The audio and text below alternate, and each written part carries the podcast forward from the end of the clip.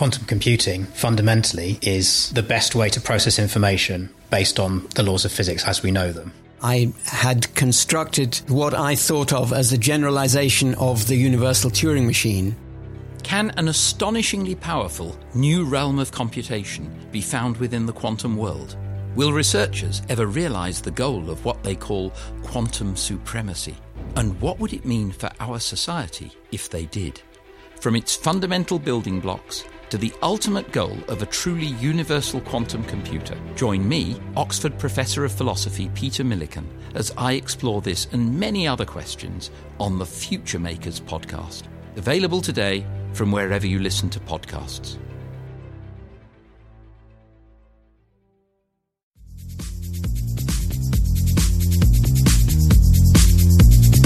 You're listening to the Future Tech Podcast with Richard Jacobs.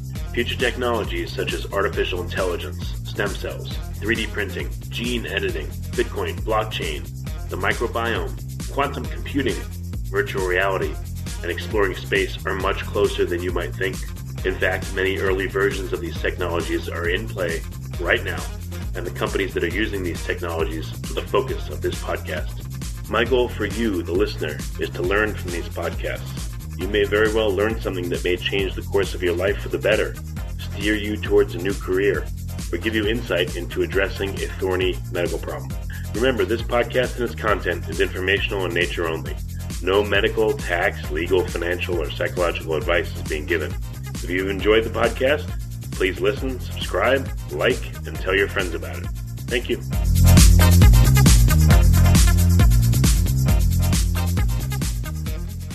Hello, this is Richard Jacobs with the Future Tech Podcast.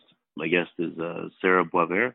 She's an author of a book called The New Collar Workforce, and she's talking about the uh, through interviews with 200 employers, uh, the skills that uh, they say are needed to operate in new new industries like 3D uh, printing and AI and robotics. So this, this should be a really interesting interview. Uh, Sarah, thanks for coming. Oh, it's my pleasure. Yeah, how did you get the inspiration for this project? What what made you think of doing it? Oh, well, that's kind of a long story. I uh, owned a uh, laser machine tool company that had a contract manufacturing component to it for many years that I sold in 1999, and I uh, got taken in to a lab at MIT since I was labless. They were generous after I sold my company and, and gave me a home. And it was uh, a group that had created fab labs, these digital fabrication laboratories around the world in the Center for Bits and Atoms and the Media Lab. And there were about 1,600 fab labs.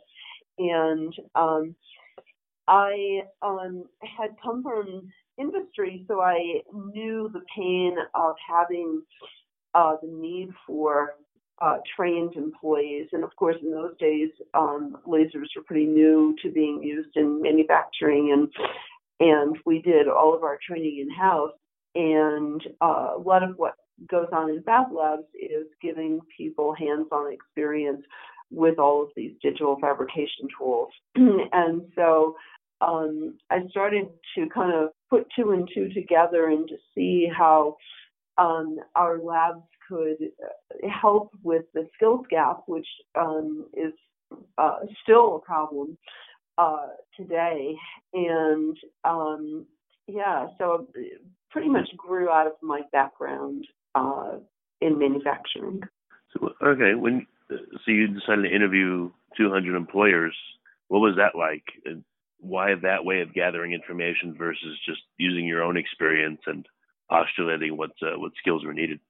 Well, I um I had helped a community college near our factory develop a two-year program um, that was pretty specific to the kinds of needs that I had, and a, a number of fab labs across the United States and Canada had asked me if I would help them develop a curriculum, uh, and and I looked at it. And I'm a market research person, so I thought, well, I can't develop a a curriculum without knowing who the end customer is. And the end customer is actually the person who's going to hire the student, right? It's not just for the student or the faculty, it's for how are they going to get a job.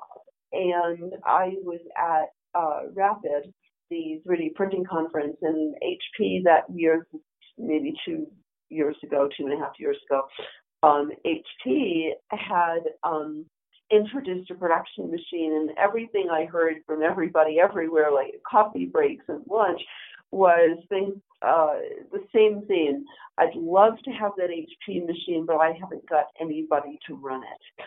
And and I thought, well, if I'm going to really help people put a curriculum together, I really need to know who what the skills are that, that are necessary. And um, I wanted to get a wide range of uh, companies giving us feedback. I the skills gap is really in operators and technicians, not so much in engineers, because we over the years have pushed more and more people to four-year degrees. So while there's some uh, need in engineering, uh, the real need is trying to find somebody who can actually run a CNC machine or fix a robot. And um, I so I wanted a really big sample, and I wanted people that ranged in size from Fortune 10 down to startups. And so because I had um, been in industry, these were a lot of my former customers, so it was pretty easy to find people to talk to. So we spoke to GM and Ford and Boeing and Apple and um, Boston Scientific, um, uh, all the way down to small startups um, around the country. And I tried to give it a diverse uh, geographic um, scope uh, so I could come up with something that was sort of generic as opposed to, um, you know, having it be specific, say, to the automotive industry. So I wanted it to be applicable to a lot of areas, um, both in terms of geography and industry. Yeah, I'm sure the companies appreciated you doing that, and they were very hopeful that you'd, uh, you know, find some correlations and bring the info back to help them. Did any of them say yeah, that to you, or they, they just yeah. talked? Yeah, no, that's true. I mean, people were um, very happy to talk to me. Um, you know, one of the things I find, I, I do a lot of consulting in workforce now uh, for organizations. I've, I've done some programs for regional chambers of commerce, for example. And one of the things we find is that the educators and the employers don't really talk to each other and just getting people to you know feel like somebody was listening to them and could help them with their um, their issues I, I think is is um, half the battle and and people are we're just so thrilled to to have input and to be able to express uh, their concerns. So what's um well, I don't want to just ask you and spoil the surprise, but what, what were some of the insights you got along the way as you talked to different companies? How did your questions change and how did your perception change? Well, it was interesting because I tried to, um, you know, when you do market research, you try to to be um, uh, objective and to really not lead the um, interviewer interviewee on uh, or lead them to the conclusion that you're looking for. So there's a way that you frame your questions so that you are able to um, uh, really get an accurate picture. And it was really interesting to me. I I'm not sure what I was expecting because of course I ran a factory and I kind of I, I wasn't surprised by their answers, but they uh 95% of the people that I spoke to the first thing they said they wanted was problem solving. And um and and I'm hearing that more and more now. It, it, even a few years later, it's become a, a, a real rallying cry. One of the uh, drivers for that is that technologies are changing so quickly that um, when we hire people who have specific skills, um, many of those skills are not going to be needed in the near future. Um, you just think about things like truck drivers. If we're going to be getting uh, autonomous vehicles, I mean, truck driving is going to be a different kind of, of job, and and a lot of these uh, technologies or new technologies, so like 3D printing has evolved rap- very rapidly, and has uh, gone from almost a, a, novelty machine to something that really is um, capable to be run on the factory floor. And as those machines change, um, the, there's not somebody in the factory you can go to and say, "Hey, Joe, you know, um, who has been there 20 years, what do I do about this this machine not operating properly?"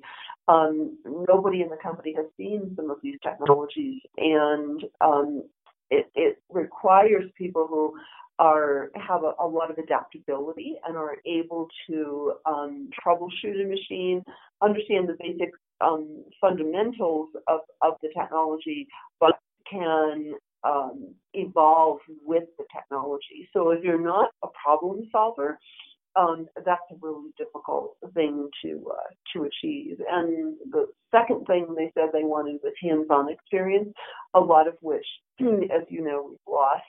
I mean, as we uh, you know, as cars have become complex, kids don't buy cars anymore and fix them up. You know, they uh, get new cars from their parents, and uh, you know, a lot of engineers have never turned a screwdriver, and so uh, that was. Uh, those were two that I guess I didn't really expect. I was expecting a lot more uh, specific uh, technical skills.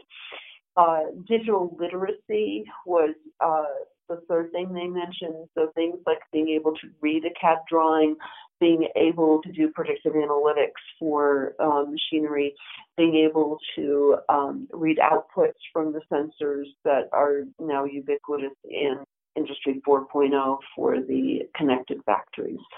Um, so it was um, it was really eye opening. So the companies that sell these 3D printers or these robotic systems or all this stuff, it sounds like they're really going to have to step up and groom their own people to be able to service these things or uh, somehow showcase their technology more so that uh, you know if they want widespread adoption of it there's no support for it it's not going to be a, it's mm-hmm. going to be a very short cycle mm-hmm. where uh, it comes back to them mm-hmm. and mm-hmm. you know the companies say hey you sold us this stuff now we we can't use it we can't service it we can't fix it mm-hmm. So where that, where do you think the burden needs to go? No, that is exactly right, and I really think it has to be a public-private partnership. Um, I think that the companies do have a burden of um, uh, in training. I think that they have to, uh, and of course, like I was saying, the industry is really changing. So I was at the Rapid conference last week in uh, Detroit, and it was really striking to me how it's gone from a conference in like two or three years where it used to be little companies that had little 10 by 10 displays, and now it's like these giant booths. And the industry is booming. Big players are coming in like GE and HP. And um, what uh, as the industry changes, I think those companies that are used to building machines that need service, I think they understand that better and they are making that investment. The other thing that they are doing is uh, a lot of companies are partnering with their local colleges and high schools and tech schools and trying to um, help shape curriculum, uh, funding uh, specialized programs. Um, I, I'm in New Mexico and we work with Los Alamos, the national lab, which is the largest employer in New Mexico. They have about, I think it's 14,000 employees.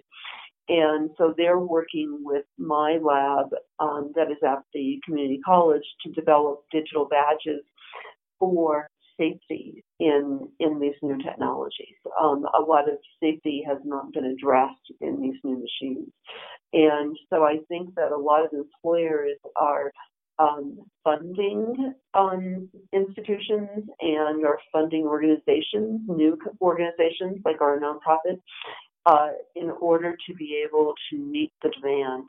Well, if you look at the pace of the new technologies being made and then put out there, into factories, into systems, and the base of education. How much of a lag is there, and what what do you project will happen in the next five or ten years due to the differentials of the the education and the creation of the machines and the technologies? Yes, you hit the nail on the head. There's a lag. Um, you know, people are reticent to change. Um, but the kids are changing. The, the kids are uh, forging ahead. They're learning things online. I have a wonderful story of um, an intern in my in my lab uh, where I was living on a trip, and he does 3D printing of small molds for jewelry jewelry in our uh, contract service area, which is how we pay our interns. And before I left, he said to me, "You know, I need some boxes." and I and I said to him, "Well, you know, go online and you know search something, and when I come back, I'll buy them." So I come back a week later. He had gone onto the Autodesk uh, website. We have an Autodesk license uh, that they generously have given to all of the Fab Labs, and um, he had always used the 3D uh, program. He went and taught himself through their videos the 2D program. He went to our CNC specialist, um, verified the design would work. He learned the CNC machine uh, in the lab with our our trainer, and he built these modular boxes that he could change the sizes of depending upon what he needed. Um, that they were fit pressed so that no screws or knuckle bolts. And I came back and he had solved the whole problem in the week that I was gone. Um, the kids today don't wait for a class or wait for getting a, a long degree. What they do is they just want to learn it. And it's a real um, connect for the employers because the employers are more interested today in skills than they are in degrees. Uh, degrees are so expensive, kids are not valuing the education they're getting. You know, you spend a hundred thousand dollars and you can't get a job. So there's there's a real fast change uh, between the students and the learners, and I don't just mean young people, I mean people across the board and the uh, employers and the educators have to keep up. So a lot of the um, structure that's in place, um, I think, has to be modified. In New Mexico, our uh, funding is predicated upon how many associate's degrees were granted the year before, so there is not the, and this is common in many, many states. Um, uh, we did get our uh, completion rates up, which is a good thing. But if you want to, uh, for example, take a certificate or a digital badge, uh, in your state, it may not be uh, financially motivating to the co- local college to make that change. And I just came from a U.S. News and World Report meeting in, in D.C., and it was really refreshing because everybody kind of tippy toes around, uh, you know, the topic. But they were, it, the, the speakers were just calling it like it is, and people were talking about how in future years, it's going to be the continuing education department that is booming in a college and not the um, uh, degree granting programs. Clearly, if you want to be a brain surgeon or you want to be a rocket scientist at NASA or a laser physicist, you you have to do a four-year degree, but it's not necessarily right for everyone. And I and I I think that the institutions like Harvard um, recently told me that their continuing ed department is issuing more uh, certificates than their than Harvard is granting college degrees. And so I think those institutions like Harvard, MIT, uh, the really progressive schools like Lorain County Community College that we work with that has a wonderful Fab Lab. Um, I think those institutions are going to forge ahead and it's going to be a very scary time for the people who don't get on board and realize that change is uh, essential and imminent. So, yeah. Hmm. That's interesting. I've heard of micro degrees, and you know, my my kids, for instance, like they'll they'll go on YouTube and they'll learn whatever they feel like learning, which is pretty mm-hmm. cool. You know, they don't mm-hmm. they don't watch mm-hmm. TV. They just they'll watch a video on something or a tutorial and they'll learn it. So it's uh, yeah that was that was always the promise, you know, of the internet and things like that. But now it's actually working in some circumstances, which is mm-hmm. really cool. That is, is that you're absolutely right. It really is cool. And um, you know, the thing that struck me though, uh, when I started to look, so when I got done the research I got done, and I thought, well, we don't need to develop another two-year degree. We need something different. And I started to look around at what there was because there's no sense in reinventing the wheel, and there were a lot of organizations that have certifications, um, particularly online, but they don't have a hands-on component to them. And if I was going to hire a CNC machinist or somebody to repair a robot, I want to have somebody who's actually done it, who's had the, that hands-on experience that that everybody in my survey talked about. And so we ended up. Um, I thought digital badges were the answer because they're affordable and they're short and concise. But I wanted to have that hands-on experience.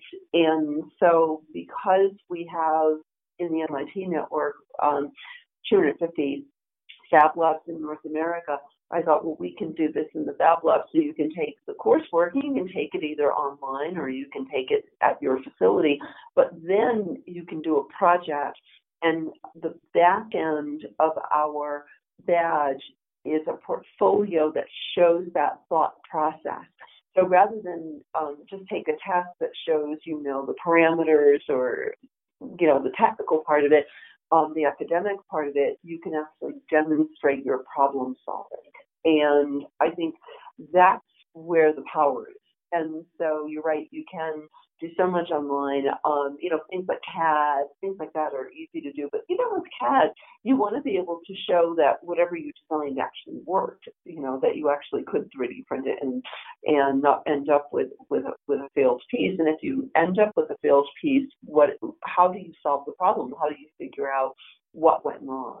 So I think that it's that combination between the accessibility of online learning from places like YouTube with the hands-on that you can get in a project-based learning setting, um, whether it's at a college or a high school, and more and more um, high schools and colleges are getting fab labs and maker spaces where people are uh, getting uh, their their feet wet and their hands dirty, literally, literally getting their hands dirty and and that's the fun. I mean, when you design something and then you hold it in your hand, and it just fires up these kids, and it's it's just so cool to see in our lab in Santa Fe because you know we'll have a student who's you know an okay student and then they make something and they just light up you know and, then they get all kinds of ideas of cool fun things they can do but uh, that actually are developing the kinds of skills that that we need not just in manufacturing, but when you think about it, robots and, and new technologies, drones are everywhere in across industries, from agriculture to medicine. And um, it's really an exciting time. It's an exciting time to be in this field. So I guess two scenarios. What do you do if you're, um, you know, 30, 40, 50 years old and you worked in the traditional economy and now you're out of a job and you want to get back in? Do you need to do much? Do you need to make a radical change? And then what if you're, uh, you know, a kid right now? You're 8, 10, 12, or you're 17, 18. You know, what what should people in all these stages be looking at and be doing to uh, be able to function in the economy that's coming? Well, I really think that the um, looking for hands-on programs like a digital badge program um, is perfect across the board. So uh, last summer we taught this is this class was really representative. We taught design for 3D printing in our lab, and um, the class consisted of three PhDs from Los Alamos, two uh, artists from Santa Fe, where we where we're located, um, a jewelry maker, um, a kid who worked in the biofuels lab next door, um, who had, I think, an associate's degree, um, two community college students who uh, one was in, I think, computer science, and I think the other one was in media arts. And it, the whole group was in the same class. And we could have had high school students or junior high students in, in, in the same class because with project based learning, everybody is, is working on their own project. So uh, and they use their own uh, CAD that they use. So the guys who had gone to college before 3D printing was part of a college curriculum uh, already knew uh, AutoCAD, so they used AutoCAD. Um, we had the artist who had never used CAD before, and we worked with them for a series of videos with a program called Tinkercad.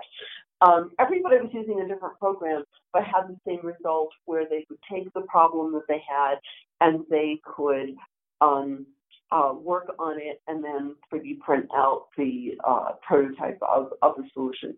And I think that, um, you know, um, digital literacy now is so much more ubiquitous. I mean, there are very few people that I run into in the world who don't have a smartphone or don't have email. There's a few um, that, and actually, we had somebody come to us who had been a car mechanic, was out of work, and um, he wasn't really excited about doing CAD, but boy, if, if, the, if the 3D printer, uh, the extrusion based kind of 3D printing was clogged, he was the guy who could take the machine apart, get it totally back going, and with some with some work on the uh, CAD side of it, you know, he really started to get excited. And so I think it's um, it's it's a shift.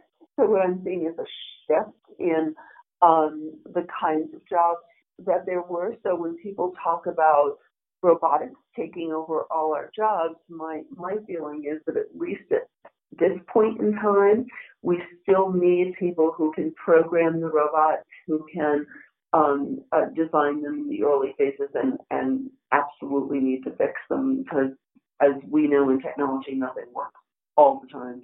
So I think it's it's our uh, skills are shifting. So, hmm, what um, what's your projection on what the job market will look like, you know, in the next five years versus the next twenty, let's say?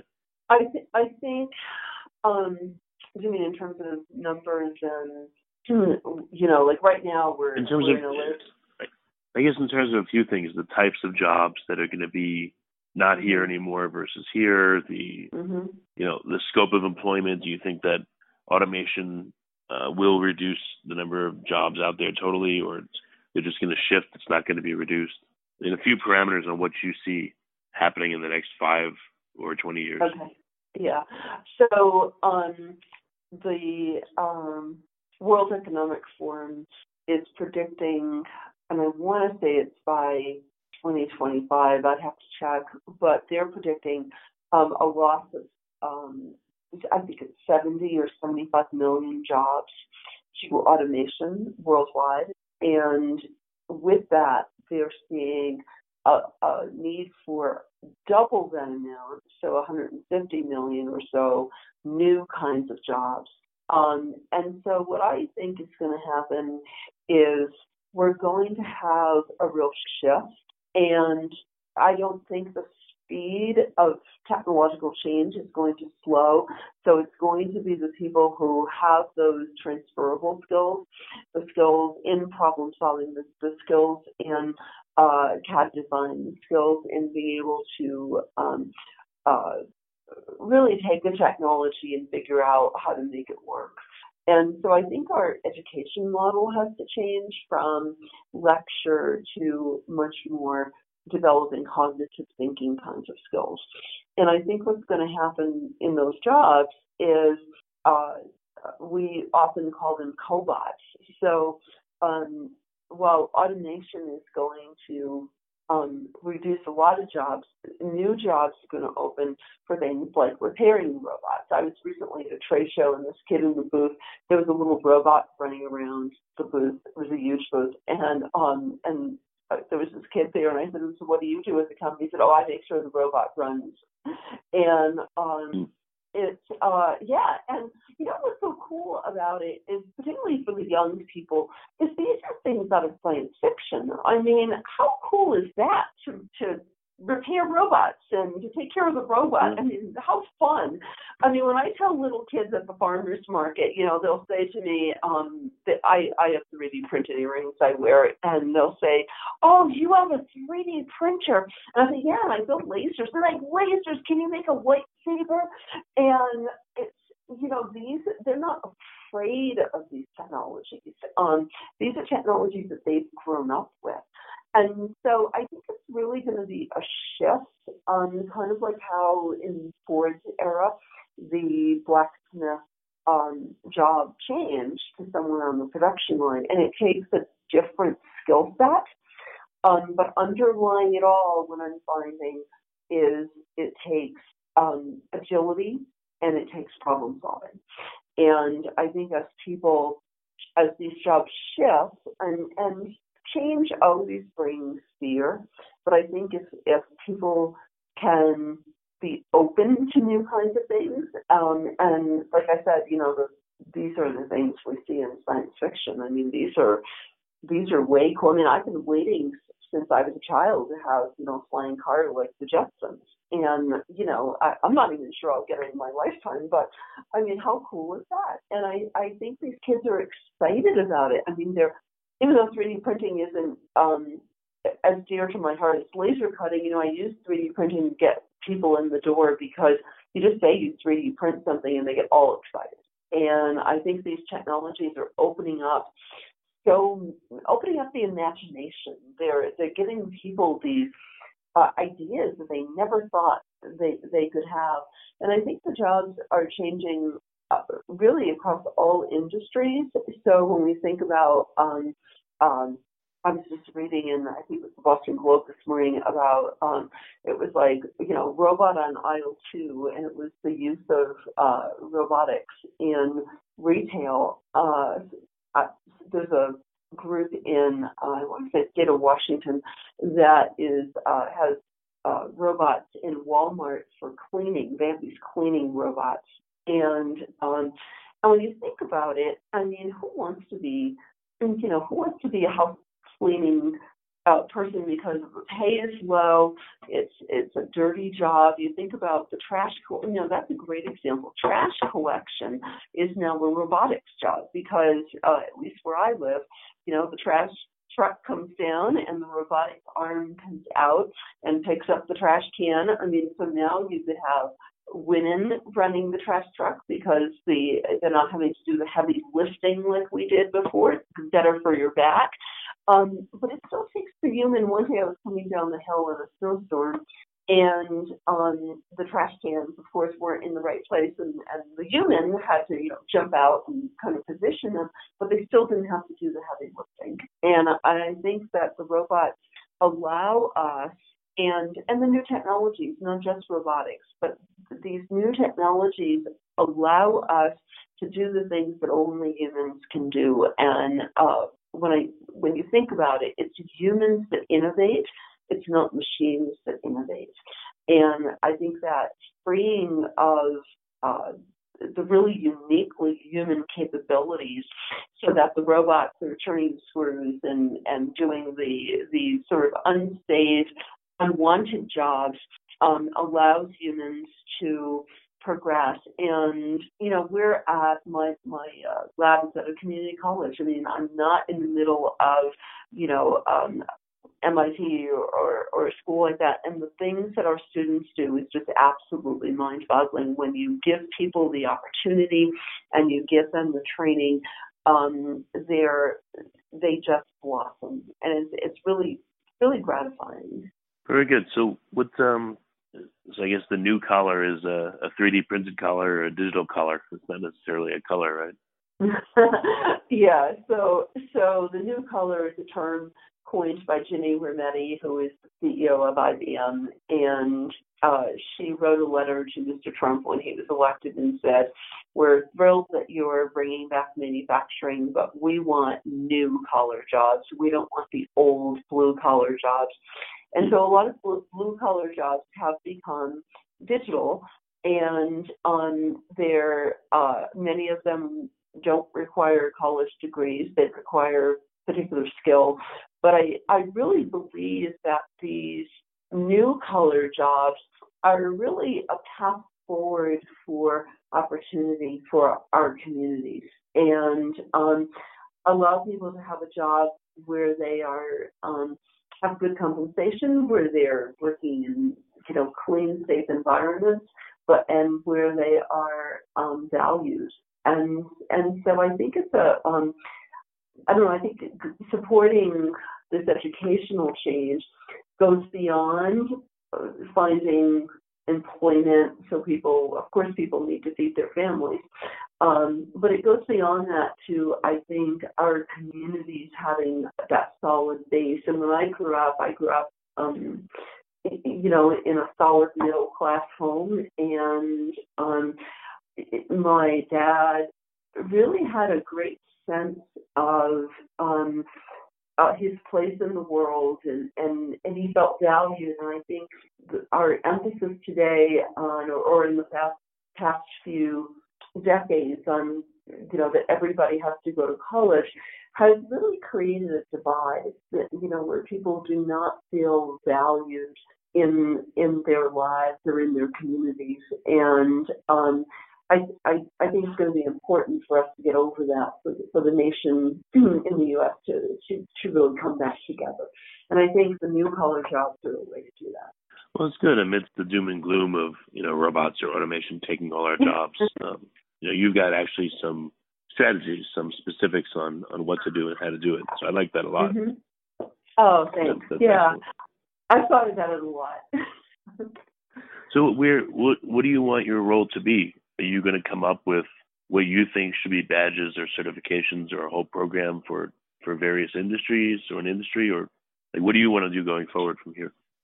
Well, um, I decided to test the badge idea, um, and so at my lab in Santa Fe, um, we started offering digital badges, and I started with 3D printing because that was kind of um, where the sweet spot was and um, and it really um, exceeded my expectations.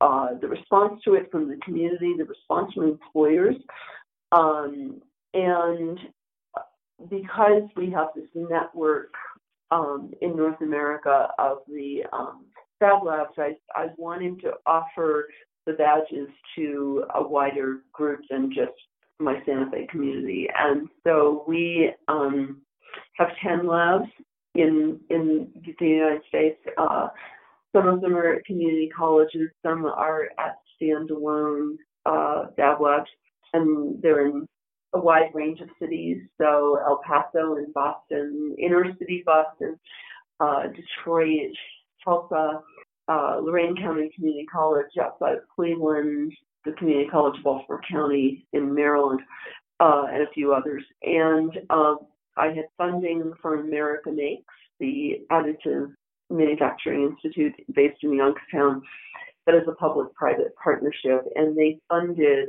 uh, getting the platform. So uh, there's an international standards committee that oversees official digital badges, and so we have um, our digital badge platform or our digital badge built upon this platform. And we're piloting that now, and it's going pretty well. And in the next probably 30, 60 days, we'll expand that to um, not just our Fab Labs in North America. We formed a, a nonprofit to distribute the badges and that will issue the badges and our platform will um, be open to you know whoever wants to to join. It doesn't have to be a Fab It could be a college that's not associated with our program. Um, and what because what I discovered in researching the badges is that um, transferability um, is an issue, as is um, you know acceptance. So is a badge uh, they call it currency. It's a badge that's issued in Santa Fe, New Mexico, has the same currency as a badge issued by the community college in Baltimore. And so by having this North American program, we can ensure the currency of it. So if you're a big company and you're you're reviewing uh, candidates from 10 cities, you, still know what that there's consistency in the quality of the work and and how the skills were verified. So um, I, I, it's a pretty it's a pretty ambitious project, um, uh, but I but I think it's important rather than have lots of siloed um, programs to have a group that works together. And our badges will be in uh, technologically based. So they'll our first ones are in uh, FDM and SLA 3D printing and we have badges that can be stacked into a master badge for, say, a service technician. And then our other badges are uh, with Los Alamos for working on safety for new technologies, um, we are talking with um, uh, Exponential Works um, out of Ventura, California, about doing some badging for a generative design software that they have, which is the next step in, in CAD design. Uh, we're talking with uh, Trumpf, the uh, German manufacturer of lasers, um, about uh, digital badges for lasers. And so uh, hopefully it'll grow into a program that covers um, many of the new technology uh, that people are, are, are running into. And then, quick question: certifications versus badges. You know, I've heard a lot about certifications in certain fields. Any point in developing those? Are they a different level from badges? Are they perceived to be more valuable? Um, they're not perceived to be more valuable by industry. Um, they, they, some of the certifications have um, either union or other types of organizations behind them that require a certification. Um, from the employer standpoint, I haven't seen that they prefer one over the other. The certifications tend to be longer. So, for example, a, a, a badge in our program is, is on average six weeks and costs about $250 plus a, a little lab fee. That's like $50 a month or something like that. That's handled locally. And um, and I, the certificates I think are are more a commitment. You you know you sign up for it.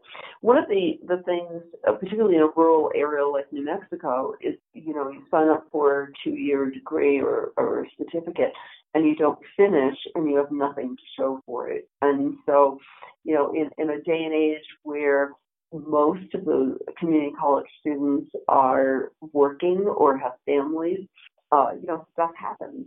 And uh, with the badges, it allows people to walk away with something after a period as short as four weeks. So our shortest badge is four weeks, and with that, um, you know, for example, that that is a, a badge in CAD for design, for 3D printing. Um, people can actually get a job. So I think it um, gives people a little bit more flexibility. I think the badges are much much more flexible, which seems to be what at least the the digital generation uh, is looking for.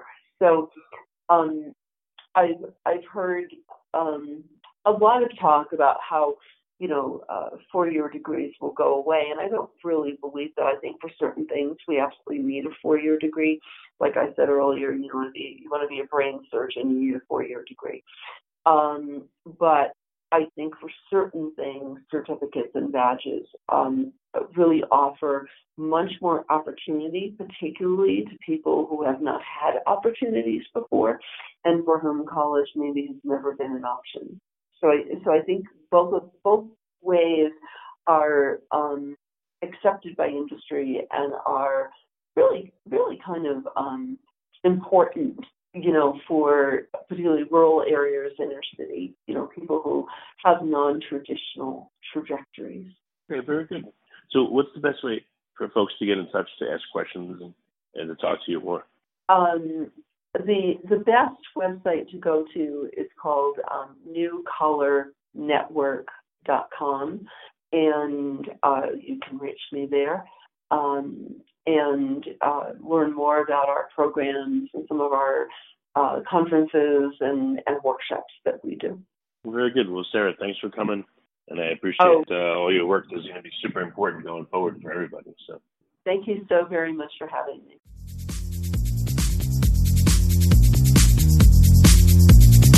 You're listening to the Future Tech Podcast with Richard Jacobs. Future technologies such as artificial intelligence, stem cells, 3D printing, gene editing, Bitcoin, blockchain, the microbiome, quantum computing, virtual reality, and exploring space are much closer than you might think.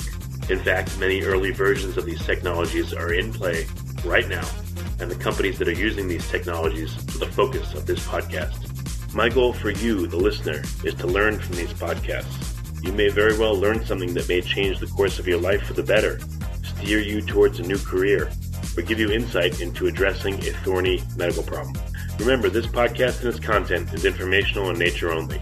No medical, tax, legal, financial, or psychological advice is being given. If you've enjoyed the podcast, please listen, subscribe, like, and tell your friends about it. Thank you.